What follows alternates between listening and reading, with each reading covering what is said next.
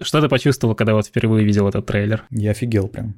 По полной программе. Я смотрю, я, ну, не понимаю, что происходит. Этот первый трейлер Love, Death and Robots, он же, ну, дикий, он прям, он офигенный просто. Он прям разрывая вообще все вот эти классические синематики, вообще что-либо. И ты смотришь, бах, он, ну, такой резонанс. И потом в один момент ты видишь просто своих персонажей, ну, только уже в сюжете в каком-то. Ну, прям мурашки по телу, вот дрожь, там, бегаешь кипятком там во все стороны.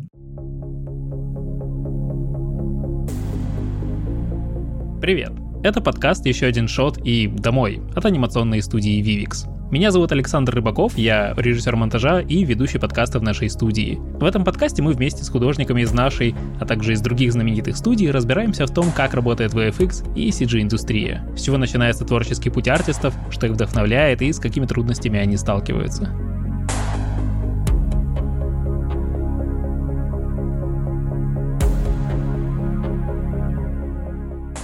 Сегодняшнем выпуске мы говорим с Артемом Гансиором, арт-директором анимационной студии Vivix, а также экс-художником по персонажам студии Blur и Platige, в рамках которых он поучаствовал на первом сезоне Love, Death and Robots и cinematic проектах League of Legends, Tomb Raider, Call of Duty и многих других. Артем, привет. Всем привет. Спасибо, что согласился стать первым участником, так сказать, броситься под этот подкастовый танк, когда еще ничего не понятно, но, скорее всего, очень интересно. Расскажи, чем ты занимаешься и что считаешь своим призванием? С чего ты начинал и откуда вообще берет твое начало увлечения 3D? Вдруг все вообще даже не с 3D началось? Расскажи о себе. Началось точно не с 3D все. Давай с конца тогда. Я сейчас, ну да, занимаюсь арт-директорством в Vivix, но до этого я очень плотно занимался персонажкой, моделированием, текстурированием и всем, что связано с персонажкой, ну, кроме анимации, Рига. Работал в Blur Studio, в Platish Image, в Sony, делал для игр разных, в том числе Atile Phonic Studio. Это Predator, Hunting Grounds, это Diablo мобильные, это Call of Duty, и мобильные, и не мобильные, и синематики для Call of Duty. Арт-директил даже Diablo Immortal, который мобильный, в какой-то момент времени. Но началось все не с 3D, а с музыки. Как-то странно не звучало. Писал музыку, хотел там песенки петь. Когда дошло дело до клипа, понятно, хотелось сделать клип крутой, даже где-то с графикой. По-моему, нарисовать океан вместо Дона. Река Дон, да, и в один момент вместо нее должен появиться был океан по какой-то задумке определенной.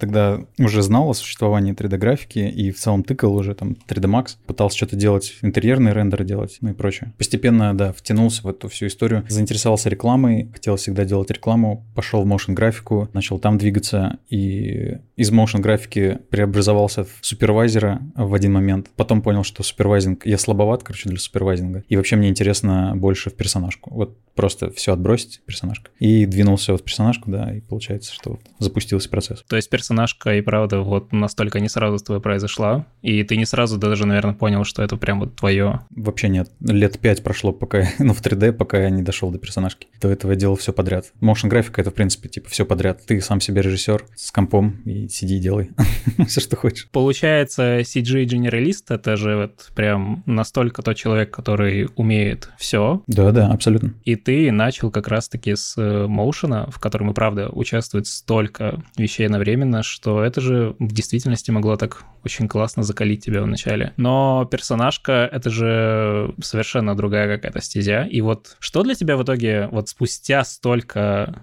лет получается, сколько ты вот занимаешься этим. Сколько тебе лет было, да, и правда, когда ты начал 3D? Ну, лет 18, наверное, где-то так. Ух ты. 19-18, сейчас мне 29. Да, десятку уже отмотал. И персонажка ты сколько лет занимаешься вот плотно? Да, где-то лет пять, наверное. Ну, не, наверное, сейчас уже больше. Да, сейчас точно больше. Лет шесть. Да, где-то шесть. У меня, на самом деле, самая плотная персонажка началась с Blur Studio, как-то не странно. То есть до этого я просто сидел дома, на подоконнике там на, на, на ноутбуке, скульптил что-то вне работы. То есть я работал моушен дизайнером уже в студии и скульптил просто для себя, интересно было. Один раз сделал полного персонажа, закинул в Blur. Я вообще закинул Blur как на сцену ассемблера, хотел переехать в США и там собирать сценки и, ну, заниматься вот таким генерализмом. А супервайзер мне такой говорит, слушай, у тебя персонаж прикольный, не хочешь попробовать персонажником? И я, ну, давайте. И, и все, и на три года, короче, там завис с ним. И с тех пор я прям персонажкой плотно занимаюсь. Ну, так, на коммерческом уровне, так сказать. А что за персонаж персонаж у тебя был первым, которого ты вот для Blur делал? Портфолио такой Priest, по-моему, называется. Ну, священник, демон, священник такой. Я вообще хотел делать cinematic целый. Там, конечно, ну, амбициозно эти молодые идеи. Ну, не фильм, но, да, short-фильм такой с ним сделать. Ну, и вот, собственно, для этого я его сделал, отрендерил. Ты, получается, его сам вот с нуля придумал? Или тебе дали какой-то пайплайн, что вот он должен быть вот таким, или как это происходило? самого первого персонажа? Абсолютно самостоятельно. Ну, просто сидел на концепте, его наскетчил. Концепт — это громко сказано, да, ну, на, наскетчил. Но скетчил его не просто так. Я решил, не люблю в стол просто делать, мне нужна всегда мотивация какая-то. И был какой-то конкурс, Артбор, по-моему, назывался. Я начал делать, и начался конкурс, и я думаю, ну, я сделал его и как раз для конкурса. В конкурсе, конечно, я не победил, но персонаж доделал зато.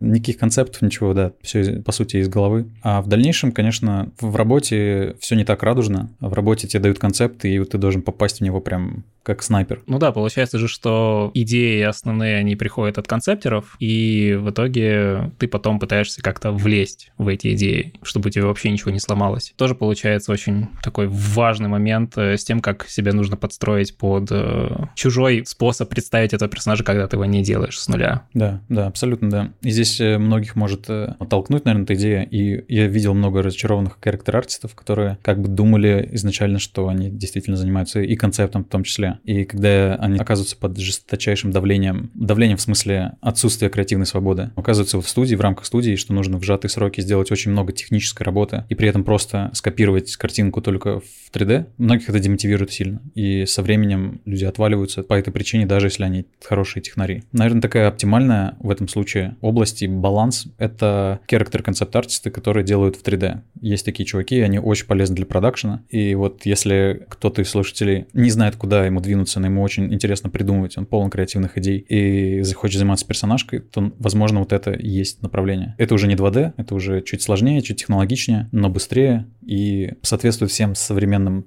тенденциям индустрии. Слушай, здорово, потому что вот в плане направления это действительно сейчас иногда теряешься вообще, куда идти. Вот скажи, вот получается за годы, когда ты делаешь именно персонажей, что ты для себя выработал самое главное? Что тебе точно нужно, чтобы было в этом процессе? Либо ты всегда подстраиваешься под концепт, и тебе все равно, лишь бы было вот именно как ТЗ очень понятным. Когда задача была поставлена в формате прям скопируй и должно попасть это идеально, то тогда я всегда себе как триггер такой устанавливаю, что я анализирую концепт, задаю вопросы, просто вот смотрю на него, если у меня возникают вообще вопросы какие-либо, как выглядит вот эта вот штучка, пятно от художника, что это такое вообще? Я за все эти вопросы абсолютно сразу задаю, то есть это по сути, ну, я не начинаю даже работать, а иногда даже не начинаю, ну, там, не подписываю контракт, если это какой-то фриланс, пока я не проанализирую концепт и не задам вот эту кучу вопросов. Мне изложат все эти ответы, и только тогда мы начинаем работать, тогда понятен фронт работы и вообще что делать. Но опять же, это если задача жесткая такая. Если задача более мягкая, то есть в том смысле, что концепт приходит, он не очень в пропорциях, персонаж не в технической а позе, да, чтобы удобно было моделировать, а он как бы в какой-то позе динамической. В этом случае обычно люди, супервайзеры, режиссеры, они озвучивают, что им нужно как на концепте, но не прям жестко, не привязываться к концепту вот во всех смыслах. И так было вот очень часто с Platish Image. Вот для Hyperscape вот этой игры делали cinematic, там серия cinematic, концепты были стилизованные очень сильно, и они очень сильно отличались от финального результата, ну прям кардинально. И они были очень низкого разрешения. Это почему-то тен... какой-то, не знаю, не тенденция, бич индустрии, cinematic индустрии. Концепты очень низкого качества, какая-то картиночка где-то там, как будто скриншотина. Ну, это для тех, кто думает, что в индустрии всегда все прекрасно на самых высоких уровнях. Нет. И приходил концепт, и оттуда я брал просто какие-то решения дизайнерские и общий look. Но пропорции, дизайн в деталях, он оставался на мне в таком пинг-понге между мной, там, супервайзером, арт-директором студии. И вот в этот момент, когда такие расслабленные рамки, важно для себя, опять же, задать вопросы и брать инициативу на себя в плане решения каких-то предложения, каких-то концепций. К примеру, непонятен там карман, как он устроен. Ну, сделай три вида кармана, предложи их, посмотрите. Ну, то есть вот в таком формате. Ну да, получается, ты как арт-директор еще вступаешь в диалог с концептером, вы прорабатываете самую лучшую идею, которую можно сделать. То есть тебе вот тоже может не хватать вводных, или как character артист тебе тоже нужны больше вводных, если от концептера их нет. То есть правильно понимаю, да? И вот, кстати, как сейчас Vivix? Меньше времени тратится на то, чтобы примерно понимать, что тебе нужно сделать, из какого концепта тебе нужно какого персонажа тебе сделать. Vivix вообще сейчас, ну, получается, другая у меня позиция с обратной стороны. А здесь несколько, ну, вообще другая специфика. То есть я сейчас работаю напрямую с концепт-художниками, и, получается, от меня исходит идея о том, как вообще должны выглядеть те или иные персонажи. Ну, не только от меня, конечно, это все командная работа, огромное количество людей, ты знаешь прекрасно. Но я анализирую сценарий, мы обсуждаем это с лид-концепт-художниками. У меня есть общее видение концепции всего вообще мира, всего там сериала, фильма, неважно. И на основе этого мы как бы придумываем эти водные данные или их собираем. И тогда уже вот эта задача уходит концептеру. После этого она уходит уже к character Моя задача вот состоит в том, чтобы как раз не было никаких вопросов при передаче от концепт-артиста к character Либо же я, наоборот, определяю степень свободы character-артиста и где он может привнести что-то свое там в того же персонажа. Это же вопрос не только творческий, это вопрос еще и пайплайновый, и производственный с точки зрения таймингов, потому что сделать идеальный концепт, например, там выверить его в правильные позы, пропорции, иногда бывает довольно долго. Иногда эти вещи проще смотреть в 3D сразу. Поэтому иногда проще сделать быстрый скетч, это займет день, два, три, и уже с моделером смотреть то, как он будет выглядеть в финале. Это иногда гораздо более эффективно, чем вот пытаться завершить концепт и потом еще его допиливать в 3D и, не дай бог, понять, что он не работает в 3D. Кстати, да, наверное, чтобы добавить немножко контекста, по большей части мы же говорим про персонажей, которые либо в реалистичном 3D, либо в таком около стилизованном. То есть мы не говорим, например, про персонажей, которые, например, в душе у Pixar. Они гиперстилизованные, они только в виде, наверное, освещения и текстур могут быть реалистичными. А вот в плане пропорций, в плане вот именно стиля,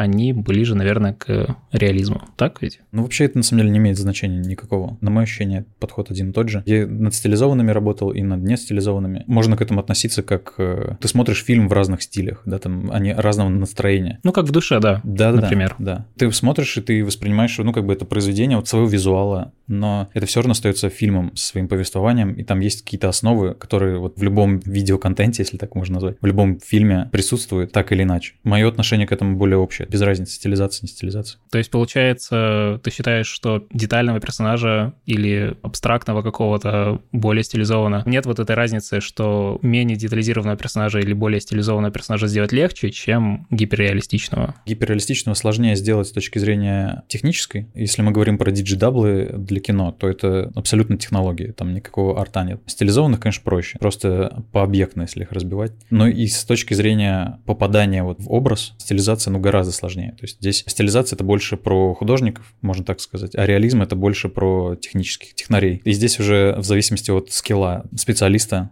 что ему сложнее. Мне, допустим, лично сложнее даются технические задачи. Я не скажу, что мне легко даются художественные задачи, но ощущение, что в них как-то я чуть более уверенно себя чувствую, потому что на каком-то таком эмпирическом каком-то уровне пытаюсь, ну, вот эти моменты улавливать. Там характер персонажа, взгляд его. Это же все обыденные человеческие реакции. Тренируются с детства, а вот понять, где какие там индексы проставить, э, вот это уже нужно учить учебники. Ты мне напомнил как раз про вот взгляды, про манеры. Такой термин, как character study. Это же получается у тебя набор характеристик, это набор каких-то повадок у персонажей, которые ты зарисовываешь. То есть пытаешься его манеры, личности, какие-то мыслительные процессы отобразить в виде хотя бы тестового рисунка. И все эти очертания должны быть супер понятны. Наверное же, это тоже один из важных этапов, когда ты делаешь любого даже персонажа, неважно, есть большой сюжет в виде сериала, либо, например, это реклама или заставка, ты же все равно пытаешься продумать заранее, какие шаги могут создать персонажа более убедительным, неважно какой-то стиль. Или же это то, что делается у тебя на автомате, то есть ты просто смотришь на дизайн и знаешь, как он будет двигаться.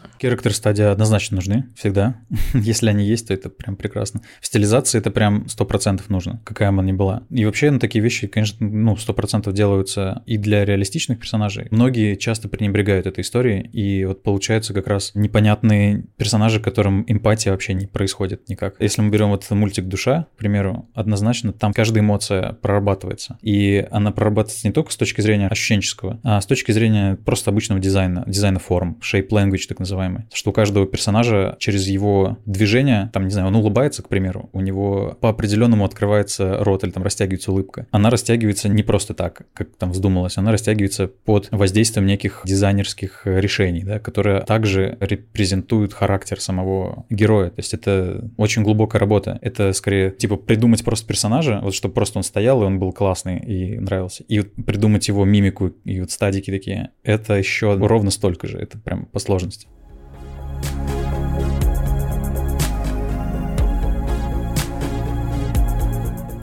Ты же ведь э, работал над Love, Death and Robots, так? Да. Расскажи про серию, над которой ты работал. Какая это серия? И знал ли ты вообще, для кого ты делаешь персонажей? Ну, я преимущественно в основном работал над Shapeshifters, над этими солдатами. Делал несколько солдатов, майора Рейнера, каких-то еще майоров, уже сержантов, я уже не помню их имена. Фоновые персонажи, которые там были, или прям главных героев? Но майор Рейнер, он скорее эпизодичный какой-то, да, персонаж, а вот сержант какой-то, не помню, в общем, главный мужик, который был противником этих... А, да, да. Стрижка такой полный. Вот он, ну, я не знаю, наверное, не главный, но второстепенный персонаж, да. Ну, я делал униформу, которая мы потом расплодили на всех солдат. Ну, это полная экипировка была со шлемами, с рюкзаками, вот ботинки. И еще, да, делал в, в окне арабскую женщину.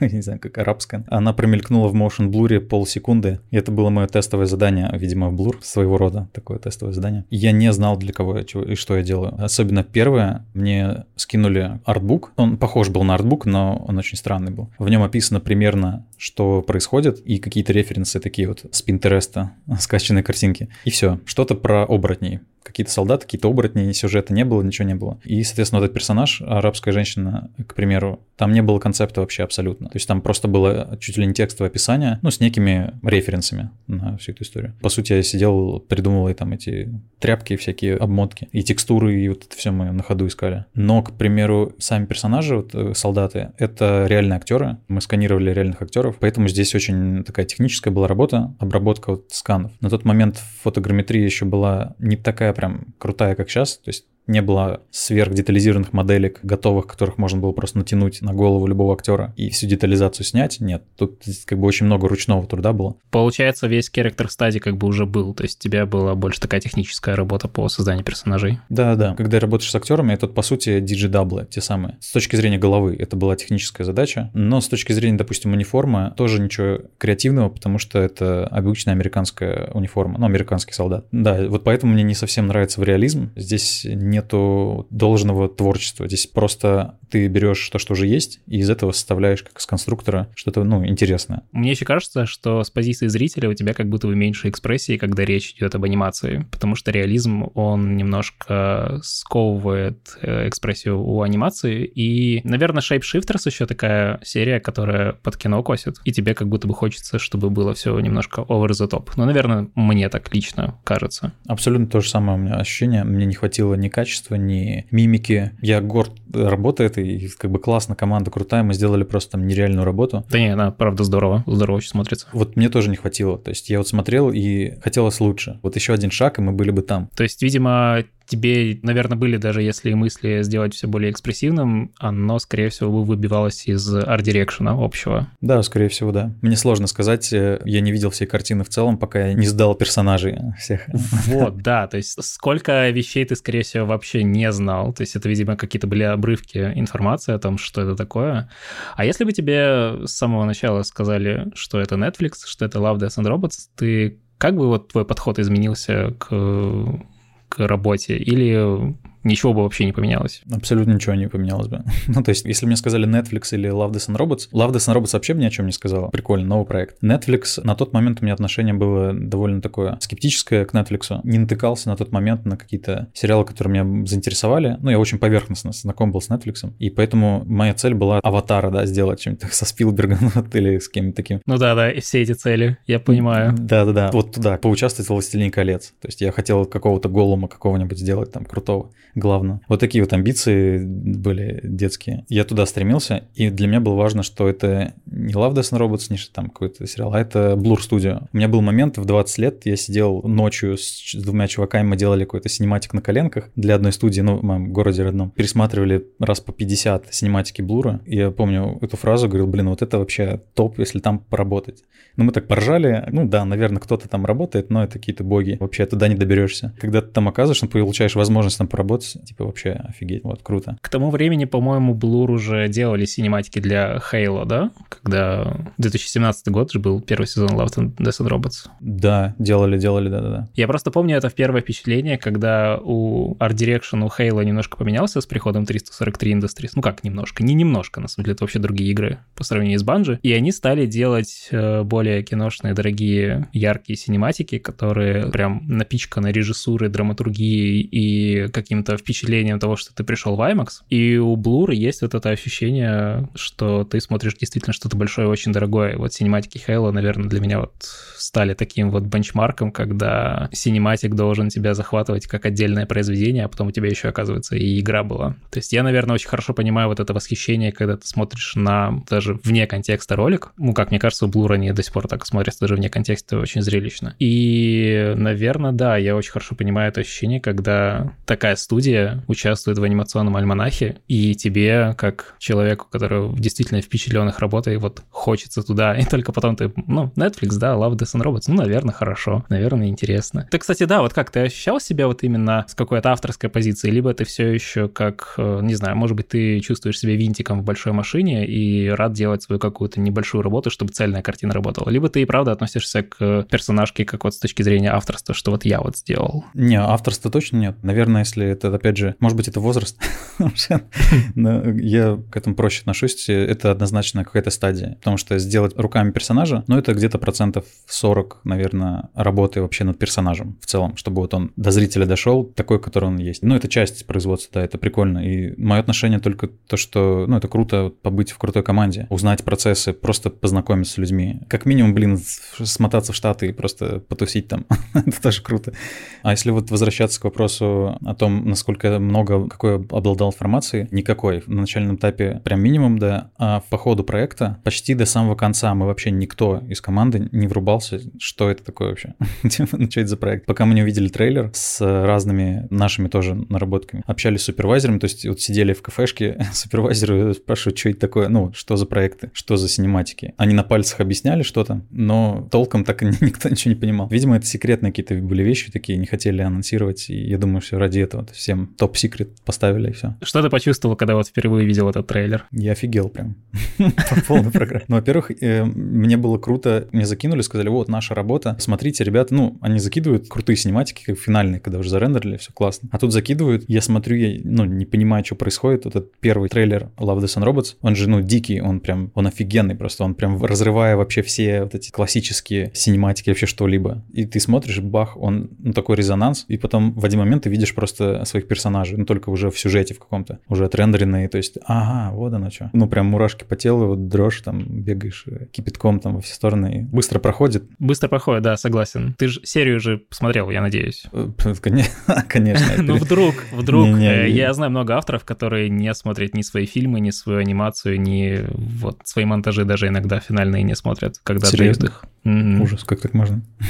Они очень быстро отпускают. Вот меня поэтому интересовал момент с авторством, когда ты либо чувствуешь, что это какой-то этап работы, да, для того, чтобы общая картина работала. Либо это какая-то для тебя очень цельная история, и, наверное, тебе ее сложно отпустить. Либо ты, наоборот, это быстро отпускаешь. То есть очень много индивидуальных моментов, и, ну, из моих, допустим, знакомых аниматоров или режиссеров, некоторые из них и правда не смотрят финальную какую-то версию как зрители. То есть все, отпускают. Кажется странным подходом. Наверное, он работает, но кажется, что ну, нужно же посмотреть, что в финале это вышло. Ну, чтобы какой-то для себя поставить чекпоинт, что ты зафиксировался на этом уровне, и ты знаешь, куда двигаться дальше. Ну, то есть ты знаешь же процесс весь, у тебя в голове он остался, и ты получил вот это. То есть ты проанализировал себя и понимаешь, вот, допустим, захотел в аватара сделать нового, и смотришь то, что ты уже сделал, и понимаешь, ага, до аватара что-то еще далеко. Ну, это такая очень субъективная история. Я до, до сих пор сам не очень понимаю это. Не чужда идея того, что люди не смотрят результаты своей работы. То есть, например, даже некоторые актеры, которые сыграли в больших фильмах, они же не смотрят фильмы, в которых они сыграли. И я вот иногда думаю, они как они оценивают качество своей актерской игры. А потом я понимаю, что они оценивают качество своей игры через э, режиссера, который говорит ок, либо не ок. И я вот думаю, что аниматоры или любые другие люди, которые вот участвуют в каком-то большом процессе, они, скорее всего, полагаются на лидирующие позиции в команде, которые говорят, что окей, это работает, мы знаем, как сделать, и все. И внутри у них отпускает все. Они уже не несут как будто бы ответственности, даже какой-то творческой, за свою работу и двигаются дальше. То есть это позволяет им участвовать в как можно большем количестве проектов и при этом не тратить большое количество ресурсов, которые есть у них на работу, потому что она, само собой, изнуряет. Поэтому это здорово, что у тебя есть вот эта эмоциональная вовлеченность то, что ты сделал, потому что, как мне кажется, это не постоянный процесс. В общем, нас отпускает все чаще, если мы долго в индустрии индустрии, как да, мне кажется. Да, да, согласен. Кажется, то, что ты описал, это, ну, очень хорошо описывает, наверное, западный менталитет ну, в каком-то смысле, потому что студии и вообще работники на Западе, особенно в США, они очень соблюдают субординацию. Их свобода ограничена их э, вот, полем ответственности или наоборот даже, не знаю. И вот это на самом деле и хорошо, и плохо. Ну, отлично для продакшн, для производства. То есть там все как часы работает, потому что ты перекладываешь ответственность как бы на вышестоящего, и он там и стоит для этого,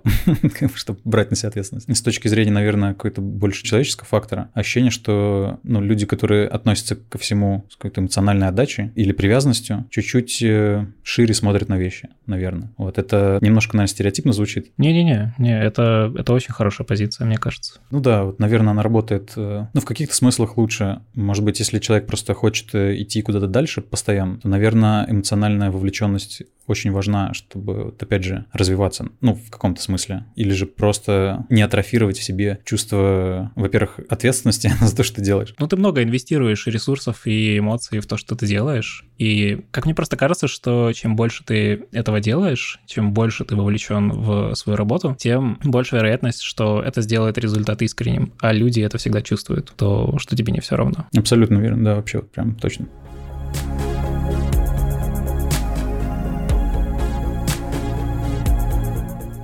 Вот сейчас, например, в Vivix у тебя же больше задачи не по персонажкам, а больше по арт-дирекшену. Да, все верно. Но тем не менее, к персонажам ты все еще с огромным вниманием относишься так же, как и раньше. То есть этот опыт помогает тебе вникнуть в результаты, посмотреть с точки зрения уже арта в куда большем таком общем свете, но все еще детально. Да, конечно, конечно. Тут, ну, Art Direction, он в себя включает все однозначно. То есть, и, но персонажи — это как бы ключевые части, что ли, любого произведения. И здесь, наверное, мне интересно как раз двинуться в эту сторону, чтобы освободиться от э, двигания вертексов и вот прочей всякой такой технической штуки и полностью сфокусироваться над тем, вот что может подчеркнуть персонажа, да, ну, его характер. Это может и окружение, а как оно должно выглядеть, а почему оно подчеркивает его, а как он влияет на окружение. Ну, то есть это, наверное, не совсем подход такой корректный, но вот он субъективный. Условно, почему именно этот персонаж именно в такой машине, а почему она так выглядит, а кто еще этому причастен. Ну, вот куча вопросов задаешь и начинаешь думать, фантазировать, и становится гораздо интереснее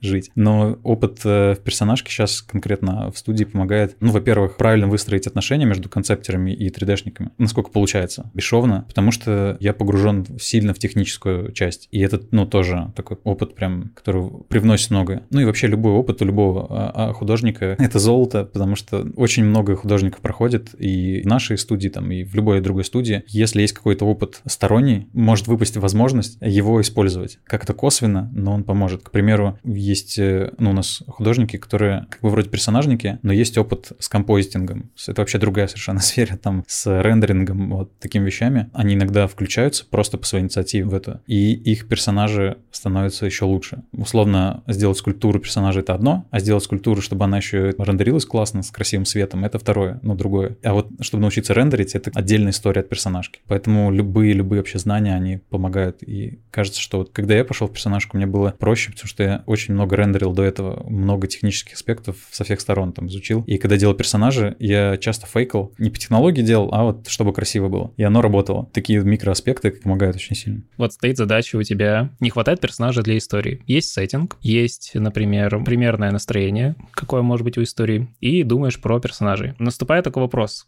Когда ты создаешь либо с нуля из своей головы либо ты, конечно же, обращаешься к референсам. И вот где вот эта грань заимствований, может быть, даже из проекта в проект? Это же не всегда же процесс с нуля идет. Либо это референс какой-то более точечный, вообще не из 3D, э, вообще не из кино, может быть, из природы или из э, изобразительного искусства, живописи. Есть ли у тебя какой-то источник вдохновения, возможно, даже не универсальный, может быть, даже несколько назвать, либо ты и правда можешь обращаться как характер-дизайнер к другим работам. Часто ли вообще это в индустрии распространено? В индустрии распространено такое даже не то, что подход, это скорее даже правило уже становится. От многих слышу художников, очень-очень топовых, крутых. Стандартно 70 на 30 или там 80 на 20 это правило. И ты 70 или 80 процентов берешь откуда-то уже готовое, но там желательно из реальной жизни. То, что уже было продумано, придумано, построено. К примеру, не знаю, какое-нибудь нужно сделать sci-fi здание с э, атмосферой, чтобы вот было немножко мрачно и какая-нибудь такая задача, да, от режиссера. В суровом продакшене, коммерческом арте, да, так называемом, здесь э, лучше обратиться готовым там готическим соборам, к примеру, полностью изучить стиль готики в архитектуре, откуда она взялась, кто эти люди и так далее, изучить современные технологии, как строят, и их совместить, и привнести, ну вот это будет твои 70%, и 30% ты привносишь уже как художник сюда то, что ты хочешь, в принципе, сказать. И это звучит не очень круто, потому что, ну, хотят же все новое выдумывать, но у меня здесь два аргумента,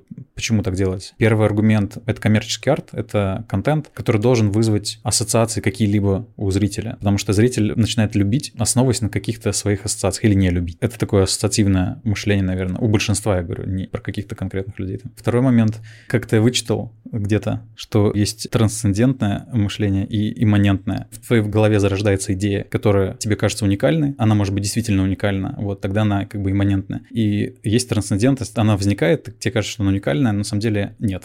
То есть она просто у тебя где-то вот на ассоциациях, на фоне она промелькнула, обмазалась твоим внутренним миром и выдалась в виде такой уникальной идеи. На самом деле внутри в голове произошло то, что ты говорил 70 на 30. А вот эта имманентность, мне сложно сказать, но ощущение, что это какие-то в истории очень редкие точки, вспышки. Кажется, что это связано с каким-то технологичным прогрессом в большей степени, нежели с каким-то художественным. Получается, трансцендентность — это же буквально ты забываешь источник того знания, которое ты приобрел где-то, и пытаешься применить его сейчас на свой проект, например, или на свою задачу. По-моему, это называется криптомнезией, когда ты забываешь, откуда ты вычитал что-то, откуда ты где-то что-то увидел, кто-то тебе что-то сказал, и тебе кажется, что это ты сам придумал, то есть чистое вдохновение. Я про такое слышал. Да, ну трансцендентность — это скорее понятие, ну типа это когда ты одно знание через э, множество мыслей, через множество идей проносишь, ну то есть основа-то какая-то есть. Но она все равно же твое, то есть оно проходит через твой опыт, через твои способы выразить себя, через э, твою методологию и способ работы в принципе, через э, очень много инструментов, которые делают вот тебя вот именно тем художником, который ты есть, и больше такого нет. То есть это же наверняка все равно какой-то уникальный результат. Это философский вопрос, мне кажется.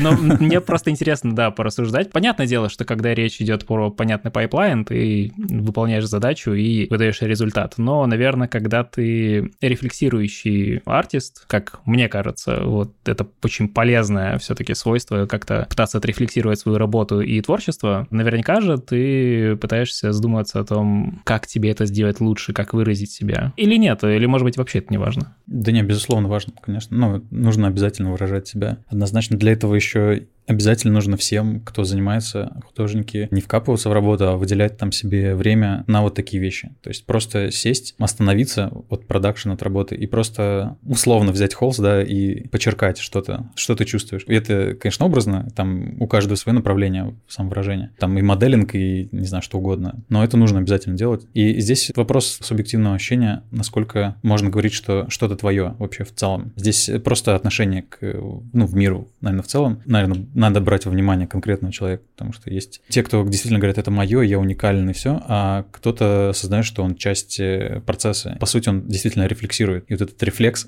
рефлексия это, ну, это отражение существующего какого-то потока информации, но это не уникальность, какая-то другая сторона всего этого процесса. И я скорее, наверное, отношусь себя больше к второму, нежели к первому. Заявлять, что там что-то уникально делаешь, или ты преобразовал что-то старое, оно стало твоим, ну, не хочется так говорить, это кажется неправильным. Угу. То есть в итоге с твоей стороны границы вот этого дозволенного, того, как ты можешь вдохновляться чужой работой, они все-таки размыты, но тем не менее ты все равно пытаешься как-то осознанно подойти к этому процессу, а не «ну, работает, давайте возьмем, что бы и нет». Не, нет, такого точно нет. Нет. Обязательно, да, рефлексировать, обязательно через себя пропускать свое какое-то видение, свои мысли на этот счет выражать, но финальный результат, он не мой, да, то есть мои мысли, они тоже откуда-то взялись не просто вот из пустоты, из космоса, это отражение там происходящего. Поэтому это, ну, какой-то такой поток чего-то.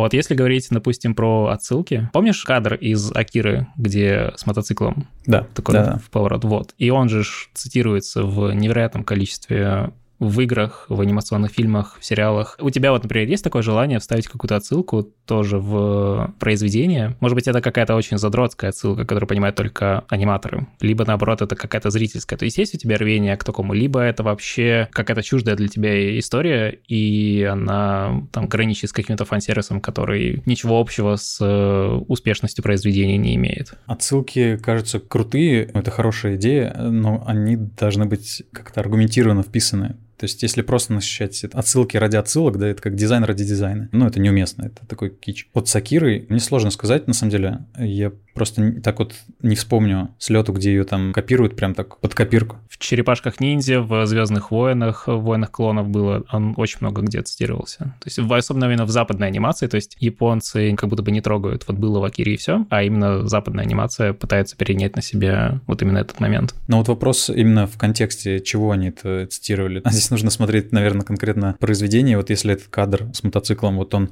там прям нарочито, чтобы вызвать у зрителя какой-то в памяти у него вызвать мультик Акира, и чтобы он вспомнил какой-то смысл оттуда, который мы хотели вложить в новое. Ну, то есть, наверное, в таком контексте оно может работать. И мне, наверное, хочется тоже вот какие-то такие отсылки всегда вставлять. И если мы там отсылаемся к каким-то... Ну, это самая частая, да, самая популярная история. Библейские какие-то мотивы, отсылки к библейским каким-то историям, да. Ну, некоторые суют это просто вот чтобы было, вот чтобы прям, а, ну, божественно. А некоторые через это рассказывают о там какой-то подтекст, о герое, там, о событиях. Переживания его как-то могут передать, например. Ну да, да, да. То есть человек просто, опять же, ассоциация, он, он вспомнил историю старого Нового Завета, не знаю, и просто спроецировал на эту ситуацию, ему стало понятно, что хотел сказать. На самом деле это просто один кадр, да? Тут такие, наверное, работают. Просто мне кажется, что история с Акирой, она исключительно техническая. То есть из-за того, что Акира, в принципе, такой groundbreaking произведение в плане 2D-анимации и вообще, в принципе, традишки, которая не стоила там миллион денег, а именно шот с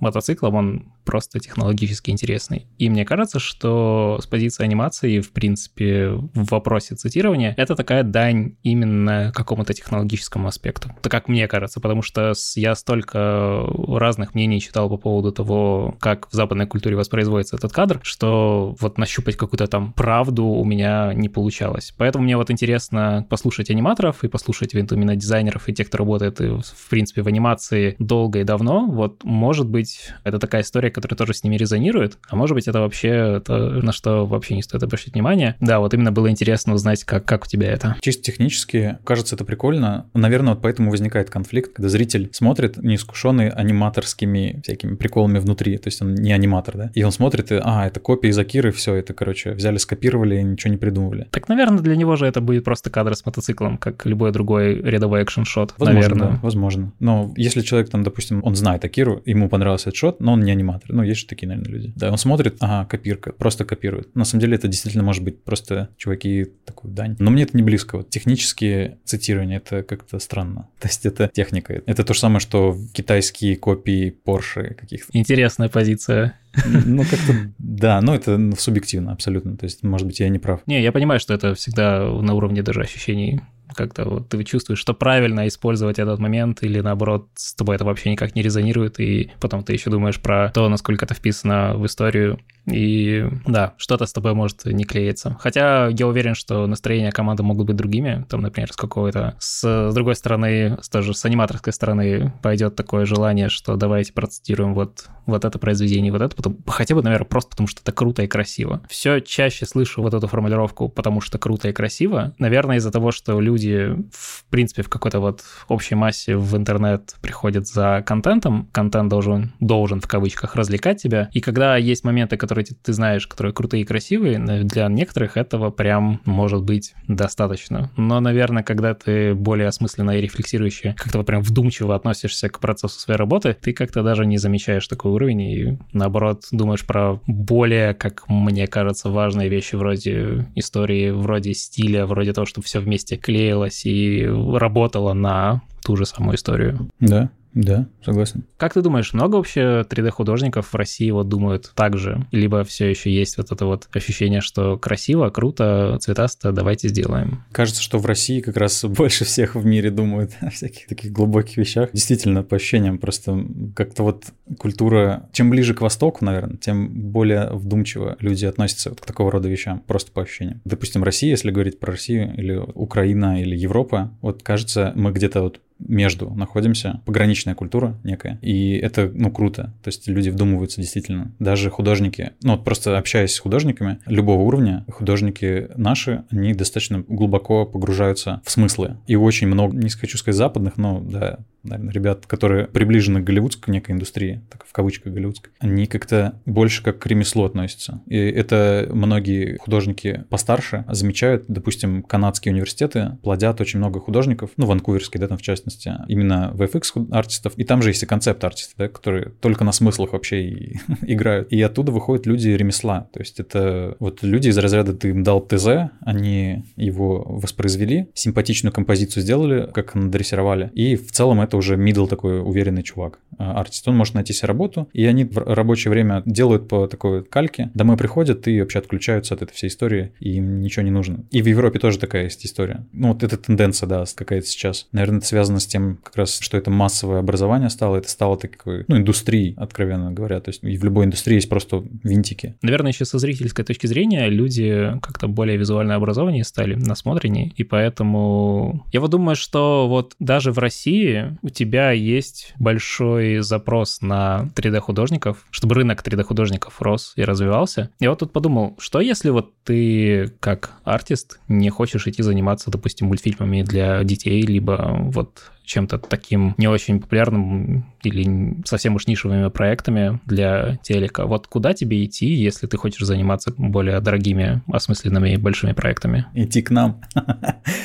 Эм, Хорошая мысль. Не, ну на самом деле в России, к сожалению, выбор невелик. Здесь либо VFX студия, и там в основном российские фильмы, достаточно сложные условия работы, и это тоже такое ремесло. То есть там нету каких-то творческих там свобод. И вот кажется, что как-то людям, которые хотят так вот реализовываться, в какой-то момент вот в синематик индустрии, к примеру, делать рекламные ролики, крутые рекламные ролики для игр, но это все-таки рекламные ролики, да, там тот же самый Elder Scrolls фильм, это рекламный ролик по факту. Он как бы с историей, круто, сложно, красиво, но это одна стадия. И вот там Blur, Platige, там Sony, именно которые делают синематики, они вот на этой ступени стоят. А следующая ступень уже — это вот э, своего рода то, что открыло нам Love, Death and Robots, новую индустрию, это когда анимация, вот эти синематики, эти рекламные ролики становятся историями, становятся фильмами, сериалами, в которых можно развернуться по полной программе. И вот кажется, что многим художникам, кто вот хочет себя так вот э, реализовывать, нужно стремиться вот в такого рода студии. Сейчас вообще самое офигенное время. Опять же, говорю, да, Love, Death Robots открыли новую индустрию, ответвление, да, в индустрии, такую нишу новую. И сейчас открывается множество студий. Уже студии, которые были, начинают тоже в эту сторону смотреть, пытаются подстраиваться под поток, но так как они большие, тяжелые, им сложно. Новеньких много, и в России кажется, что пока их нету, или очень мало, кроме нас. В целом индустрия будет туда развиваться, и туда нужно и двигаться, наверное.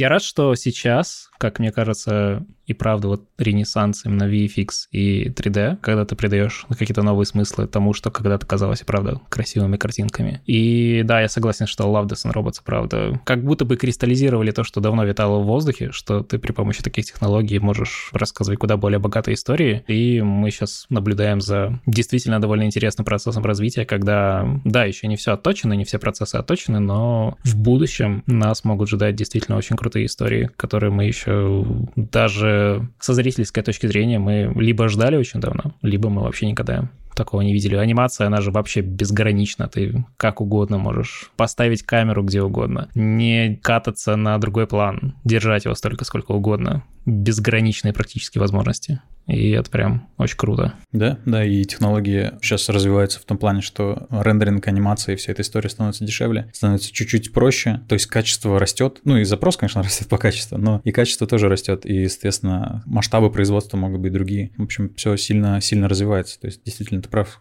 ренессанс. Ну, наверное, не, не VFX 3D, а скорее вот анимации и такой 3D анимации и анимационных сериалов очень высокого качества. Вот это сейчас точно развивается. Спасибо тебе огромное, было очень интересно послушать и узнать. Спасибо, что вообще забежал на огонек, выделил время. Да, тебе тоже спасибо, да, очень интересно было, очень круто пообщаться.